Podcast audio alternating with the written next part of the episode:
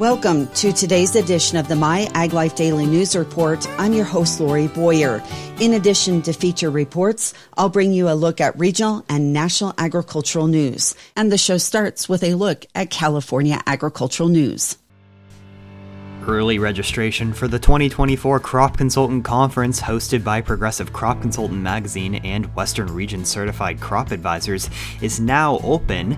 The popular event for certified crop advisors, pest control advisors, grower applicators, and industry professionals is the mainstay for all continuing education needs this year and will take place on September 25th and 26th at the Visalia Convention Center.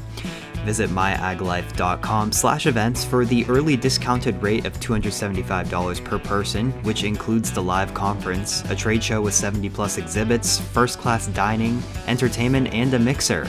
We'll see you there.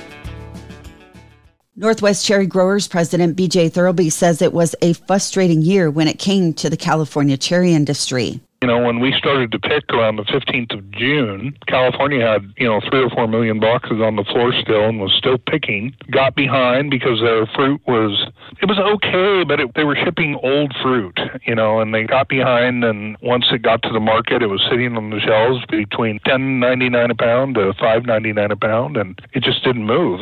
And that Thurlby says puts some buyers off. You know, there's some portions of the United States right now that really believe they're in a recession. Whether they are or not is another story. But the reality is, is some people think that, and people have been kind of in a frugal mode. You know, cherries are an impulse item, and part of the thing that pulls them through the system is they're seasonal, exciting, something different. But if you you're a consumer and you can get grapes for a buck ninety nine, you know, cherries have to be at least semi close to that. And Thurlby says the prices just did not add up.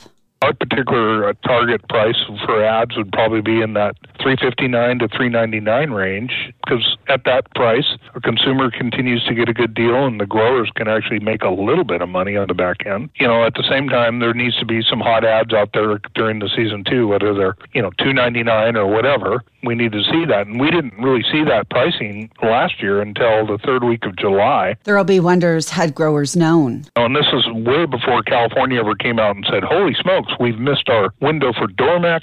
We've missed our opportunity to hit the Memorial Day weekend, and we got problems here." Of course, we didn't hear about that until the forest was burning down and on fire around us as we started to pick. Usually, our first cherries have a bit of a premium on them, and this year there was not at all. So, you know, all the growers kind of got you know shortchanged in terms of what the value of the fruit was because it was great fruit. Thurlby says talks between California and Northwest cherry growers are ongoing to avoid similar issues down the road. Residents and business owners in Redlands will soon be forced to forfeit any fruit growing on their property to prevent an infestation of harmful fruit flies from spreading to the rest of the state. Those within the quarantine area are asked to not remove fruit from trees themselves, and they may not move produce from their property, according to the California Department of Food and Agriculture. Fallen fruit at the 2,000 residences in the impacted area should be double bagged and disposed of in the trash, according to the agency. Officials will conduct the fruit removal through this month, seeking to avert damage to the state's agricultural economy that the department says could cost billions if the Oriental fruit fly were left unchecked. The Oriental fruit fly, which is slightly larger than a housefly at around 8 millimeters long, is generally bright yellow. It has clear wings and a dark T shaped marking on its abdomen, according to the agency. The state tries to prevent the flies from entering on fruit brought in from places such as Southeast Asia and the Pacific Islands, as well as Hawaii. Fruit from infested countries must be fumigated before it enters the state, but frequently untreated fruit is carried in by the mail and by passengers. The quarantine order is only the latest scare involving invasive fruit flies. There are at least four quarantine orders across the state related to the Oriental fruit fly, according to the department. They cover a sprawling area in San Bernardino and Riverside counties, some of Rancho Cordova and Sacramento County, the Brentwood area in Contra Costa County, and part of Santa Clara. One in five Californians currently struggle with food insecurity, with milk being one of the most requested but least donated items at food banks. In the fall of 2023, the California Milk Advisory Board worked with student dairy advocates from the California State University Chico State, California State University Fresno State, California Polytechnic State University, San Luis Obispo Cal Poly, and Modesto Junior College to hold the inaugural Real California Milk Intercollegiate Give a Gallon Challenge in support of hashtag Giving Gallons Milk Drives in their local communities. Using 100 gallon donation commitments from the CMAB as an incentive, students in each area shared information about the need for milk and options for donating through their social media channels. Each team coordinated donations through local and campus milk drives in person and virtually. As part of the Real California Milk CA Dairy for Good program, this initiative is part of an ongoing commitment to increasing access to nutrition foods. A total of 3,000 gallons were raised through this initiative. The donations will be distributed to the Salvation Salvation Army, the Boys and Girls Club, Second Harvest of Greater Valley Food Bank, the Cal Poly Student Pantry, and the Chico State Hungry Wildcat Pantry.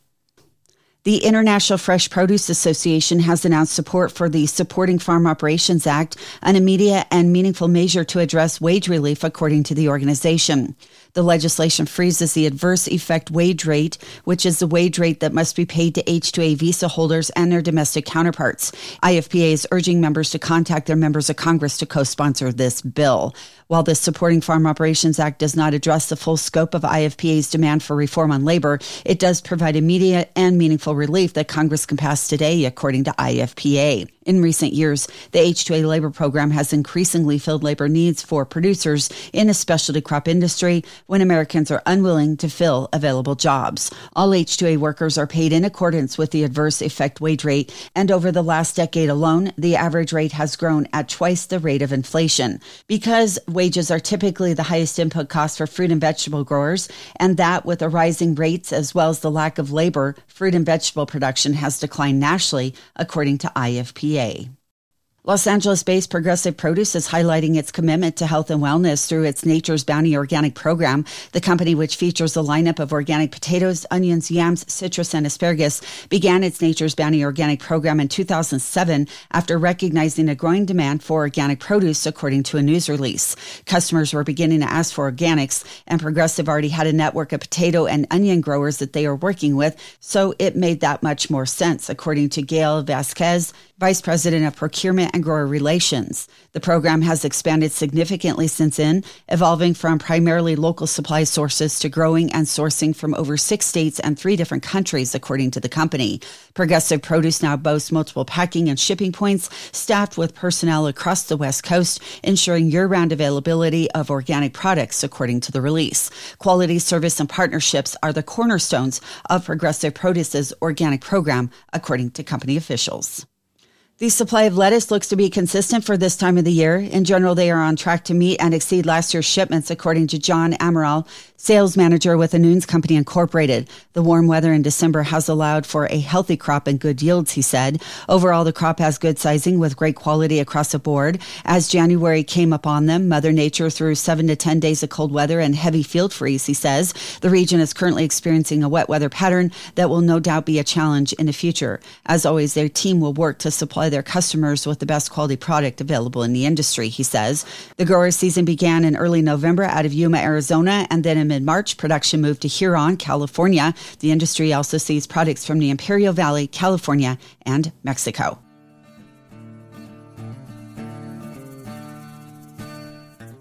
The relentless storms of 2023 set new precipitation records for California and caused widespread local flooding. Atmospheric rivers or major rainstorms between December and March and the mild temperatures that extended into the spring and summer created optimal conditions that led to an unprecedented outbreak of aerial Phytophthora caused by Phytophthora syringae. This rare Phytophthora sounded the alarm for almond growers across the state, as well as plant pathologists like Florent Trouillas. Somewhere in February, I would say we started to receive call uh, from from farm advisors and from PCA. The first call being in Fresno around mid-February, uh, we got a call in an almond orchard where we noticed uh, lots of gumming um, around scaffold branches. The the gumming, you know, varied from a sort of all range of color, from gold to amber to burgundy red, which was sort of unusual and quite actually typical from for this disease. But yeah, we received numerous numerous call of uh, abundant gumming happening on trees, and uh, it seems that uh, this disease was starting from young twigs uh, killing the young tree twigs and from there progressing into uh, these scaffold branches to um, to cause what we call a canker. And the canker is basically uh, the killing of the bark tissue, the phloem tissues around this uh, this twig area on on large branches. And um, with time, by uh, you know, by the time we got into uh, early to mid spring, we uh, had then received calls from you know farm advisors and, NPCAs throughout the state. So so that is it seems to you know really be extremely widespread uh, following the extreme wet uh, winter season of 2023 and again with issues uh, you know occurring from from bakersfield all the way up to the northern sacramento valley. The disease reared its ugly head in every almond producing county during 2023 it's not necessarily a new disease, as it has been cited in literature and seen sparingly in the state over the years, but with more wet weather in the forecast for 2024, it might be something almond growers see once again.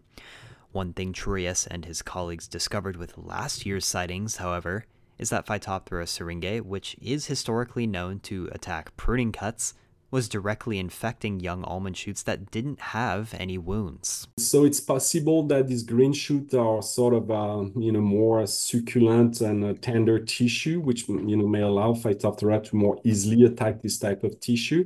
Uh, they, they, they could be some some type of uh, cracking between the junction of, of the shoot twig and, and that larger branch, but overall in the biology of Phytophthora, especially in, in uh, you know in forest pathology or in in, in Phytophthora affecting nat nat native plant species, native trees or ornamental, this phenomenon has been reported that under a specific condition, the pathogen can attack this younger tissue. So not really something that was unknown in, in, in biology or plant pathology, but really uh, definitely the first time we were observing this um, for almond. Monitoring for this Phytophthora species requires first diagnosing as Phytophthora syringae and not a different disease.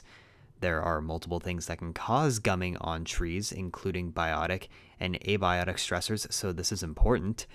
Trouillas noticed the gumming caused by Phytophthora syringae was more easily distinguishable from other diseases, with the colors ranging from light amber to dark amber to gold and even burgundy red. Management of the disease can take place once the extent of Phytophthora syringae is determined. Last year, Trouillas said orchards saw anywhere from 10% to 70% disease incidence, and even that 10% mark is more than enough to take management action. You know, growers, as we say, start to monitoring the trees in February or March and, and start to see this gumming at the early stage. Eventually, some, you know, chemical management strategies may be then considered, right? It's uh, also something important uh, for growers to be aware of is that, you know, um, um, this uh, Phytophthora syringae pathogen is, um, you know, highly sort of dependent on, temperature for the disease to express, for the pathogen to develop. and we know that you know somewhere above 70 degrees Fahrenheit, this Phytophthora species will start dying. Know, so if um, you know if symptoms are noticed uh, late in the growing season, around May or so, it's likely that the pathogen will die uh, naturally following the first uh, you know warm temperature, high temperatures of June. So at this stage, uh, management is not really required. Uh, but um, you know, if um, early symptoms are, are noticed uh, on a sort of a high frequency in the orchards uh, within trees, then some uh, different chemical strategies may be um, available. And with this, we're looking for um, you know molecules, active ingredients that are capable, uh, following either a spray or a chemigation, capable of having this systemic activity to move up the trees and, and target this um, you know infection up uh, in the branches uh, to either uh, promote uh, natural uh, plant defense or directly target the pathogens. Some of the common products uh, currently registered for Phytophthora in almonds are products like uh, phosphites. Those can either be applied by uh, chemigations or foliar. If chemigation is considered, that application will have to start anywhere around the beginning of March to overlap with the root flush of the almond tree. Uh, phosphite products also uh, can be used uh, foliar. So a best foliar application for this type of phosphite product will require for the trees to be fully leafed out. So that may also come later later in March. Um, other uh, product in that case mostly register for as, as uh, chemigations or product like mefenoxam or the product Ridomil Gold, mefenoxam type of molecules that can also be applied through uh, through chemigation around March, mid March or so. And this is another product that can really move up from uh, root applications up into uh, the higher uh, canopy and target the specific disease. Now, um, you know, recently a, new product was registered and developed that uh, is called Orondis, so with the active ingredient uh, oxathiapiprolin. Uh, that's uh, from the work of um, Adaskaveg. There's been a lot of uh, discussion lately um, uh, around this product based on its efficacy to reduce inoculum levels of Phytophthora in the soil. However, growers should keep in mind that Orondis is not systemic enough, doesn't move enough up the tree to target those aerial infections. So if any decision is made um, to use uh, any form of chemical product, in that case, phosphites type product or mefenoxam are much more um, uh, adapted for aerial uh, phytophthora that is uh, you know products such as Orondis. So so there are various products. It's important that uh, you know to be aware that uh, resistance from Phytophthora population can occur in California, so we always recommend not to overuse this product. But uh, you know, if the disease is widespread enough, uh, and if infection are particularly noticed early in the season, then this may be the right time to consider any sort of um, chemical uh, treatment. You're listening to My Ag Life. I'm Taylor Chalstrom.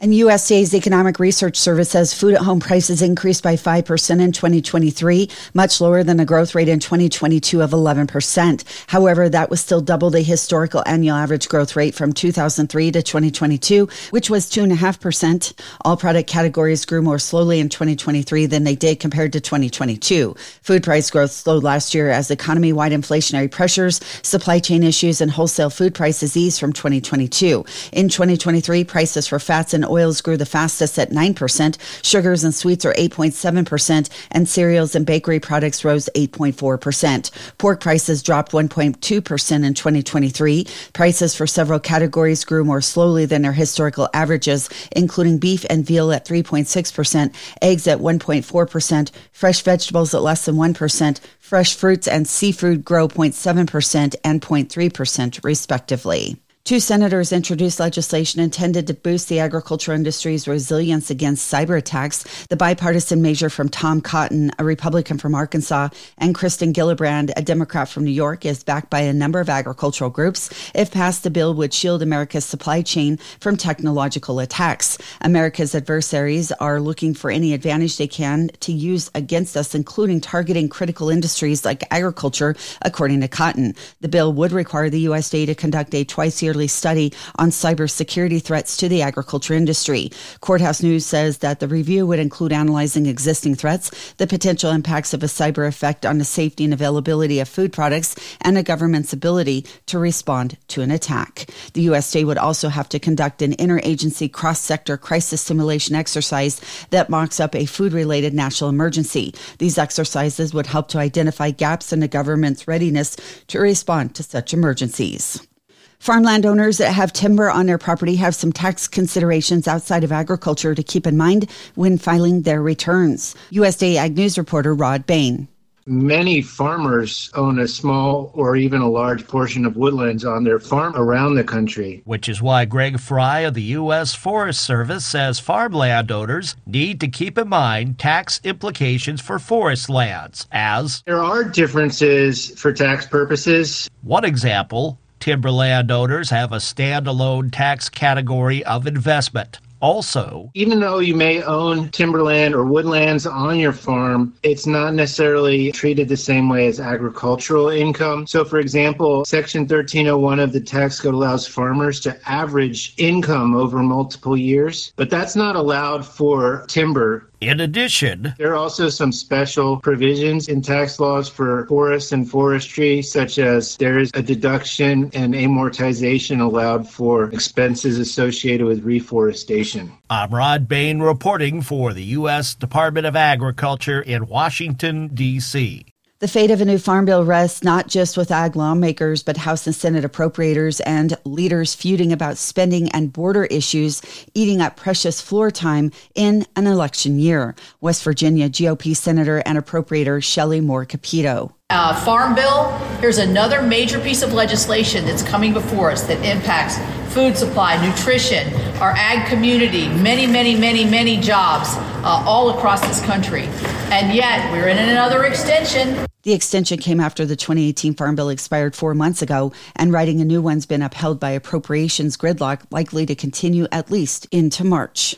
The Panama Canal's transit trends have shown a significant decline overall, with a 42% year on year decrease in December. However, container shipping is bucking this trend, experiencing a rise in transits as other vessel types divert from the waterway. According to Drewry Shipping Consultants' latest report, while overall transits fell by 25% in December of 2023 compared to October, container vessels increased transits by 5% during the same period. This suggests a shift where container ships are taking a larger share of the transit volume.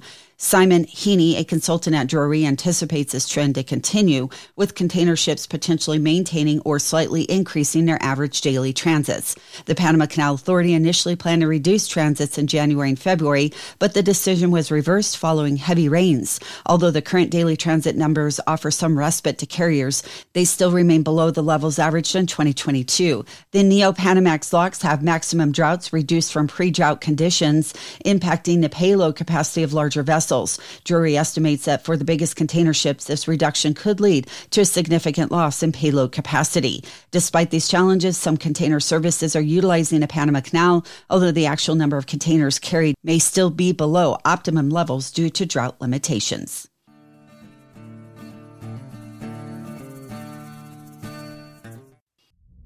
JCS Marketing is your number one way to connect with the ag industry. Through print magazines, digital media, podcast, and live and virtual events, JCS Marketing has the reach to inform, educate, and influence growers in the western United States. Everywhere you go, you see West Coast Nut Magazine on every one of my customers' tables. So that tells you everything. That's that it's there, so they're reading it. Our My Ag Life platform includes podcast interviews and digital articles for busy professionals on the go. Our live events, continuing education webinars, and virtual conferences help growers connect with leading researchers and industry leaders. Let JCS Marketing help you connect. That will wrap up today's show. You've been listening to the My Ag Life Daily News Report. I'm Lori Boyer. From all of us here at the JCS Marketing Team, thank you for listening.